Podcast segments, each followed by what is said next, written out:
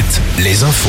Nicolas Mézil, bonjour. Bonjour Julie, bonjour à tous. Éviter une sécheresse catastrophique cet été en France. C'est l'objectif de cette réunion ce lundi autour du ministre de la Transition écologique. Il reçoit sept préfets en charge de la gestion de l'eau. Des mesures doivent être annoncées. Tous les préfets de France seront également reçus lundi prochain.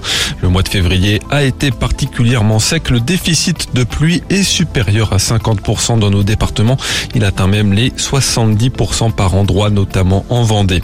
Toujours pas de consensus entre médecins et assurance maladie. Les deux principaux syndicats de libéraux disent non à l'accord proposé par l'assurance maladie, une consultation qui passerait à 30 euros pour les médecins qui acceptent de prendre plus de patients, faire des gardes ou exercer dans un désert médical.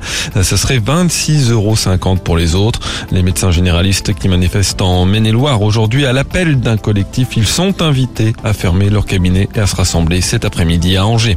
En Maine-et-Loire, toujours les salariés d'Assa à Bloy à Longuet-Jumelles sont en grève depuis mercredi. Ils réclament une augmentation des salaires qui suivent l'inflation. Selon les syndicats, ils sont 80% à avoir cessé le travail, comme dans les cinq autres sites de l'entreprise suédoise en France. La direction du groupe spécialisé dans les ouvertures de portes sécurisées a proposé une hausse de 4% quand les syndicats demandent 5,9%. C'était une demande des soignants qui travaillent à l'hôpital de Laval. Dès aujourd'hui, les horaires de certains TER sont adaptés.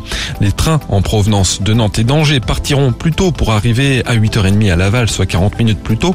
Des horaires qui correspondent à l'heure du début de service des internes et qui devraient aussi profiter à d'autres personnes qui vont travailler en Mayenne. Une rêve partie ce week-end en Vendée. Elle a rassemblé une centaine de tuffeurs dans la nuit de samedi à dimanche dans la plaine entre Pouillet et Nallier. Pas d'incident ni de dommages sur les cultures. Le foot, peu de changements au classement de la Ligue 1 au terme de la 25e journée. Nantes s'est incliné contre Rennes 1-0. Samedi, Angers s'est aussi incliné à domicile contre Lyon.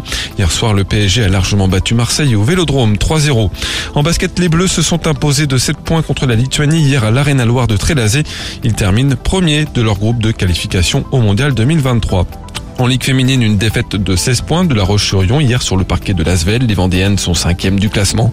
Angers huitième a gagné à Saint-Amand. Enfin la météo, beaucoup de soleil toute la journée. Une fraîcheur accentuée par un vent de nord-est, toujours bien soutenu jusqu'à 60-70 km heure. Des maxi 6 à 8 degrés.